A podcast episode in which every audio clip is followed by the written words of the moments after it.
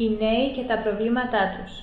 Σήμερα οι νέοι αντιμετωπίζουν πολλά προβλήματα.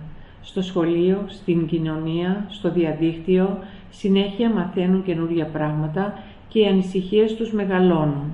Πολλές φορές δεν έχουν κανένα για να συζητήσουν κάτι που τους προβληματίζει και κάνουν πράγματα που αργότερα το μετανιώνουν. Οι νέοι, οι έφηβοι, θέλουν να νιώθουν σιγουριά για τον εαυτό τους και όταν δεν έχουν κάποιον να τους συμβουλέψει, πέφτουν σε παγίδες. Οι νέοι άνθρωποι αντιμετωπίζουν προβλήματα με τα μαθήματα στο σχολείο, με την ανεργία, με τους γονείς τους και με τους φίλους τους. Σε άλλες περιπτώσεις έχουν έλλειψη αυτοπεποίθησης και αυτό έχει σαν αποτέλεσμα να τους δημιουργεί προσωπικά και ψυχολογικά προβλήματα.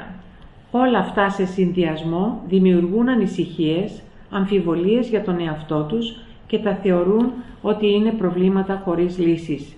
Τους φαίνονται πελώρια και άλυτα. Ωστόσο όμως, αυτό είναι μια λαθεμένη αντίληψη γιατί λύσεις υπάρχουν σε όλα τα προβλήματα. Το σχολείο, η οικογένεια και οι εκπαιδευτικοί πρέπει να συζητούν τα προβλήματα που αντιμετωπίζουν οι σημερινοί νέοι με μια καλή συζήτηση και να τους καθοδηγούν για να πάρουν θάρρος και να βρίσκουν λύσεις. Όταν οι γονείς συζητούν με τα παιδιά τους για κάποιο πρόβλημα, δεν πρέπει να υψώνουν τη φωνή τους, αλλά με ήρεμο τόνο στη φωνή να τους δίνουν ευκαιρίες για συζήτηση και πρωτοβουλία. Είναι πολύ σημαντικό οι γονείς να διαθέτουν χρόνο για να συζητούν το καθετή που τα προβληματίζει.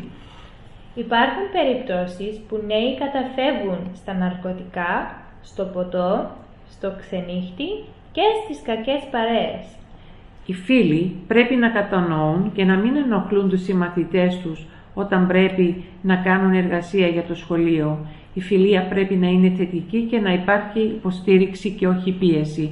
Πολλοί φίλοι πιέζουν τους άλλους για να βγουν ή να κάνουν πράγματα που δεν είναι σωστά.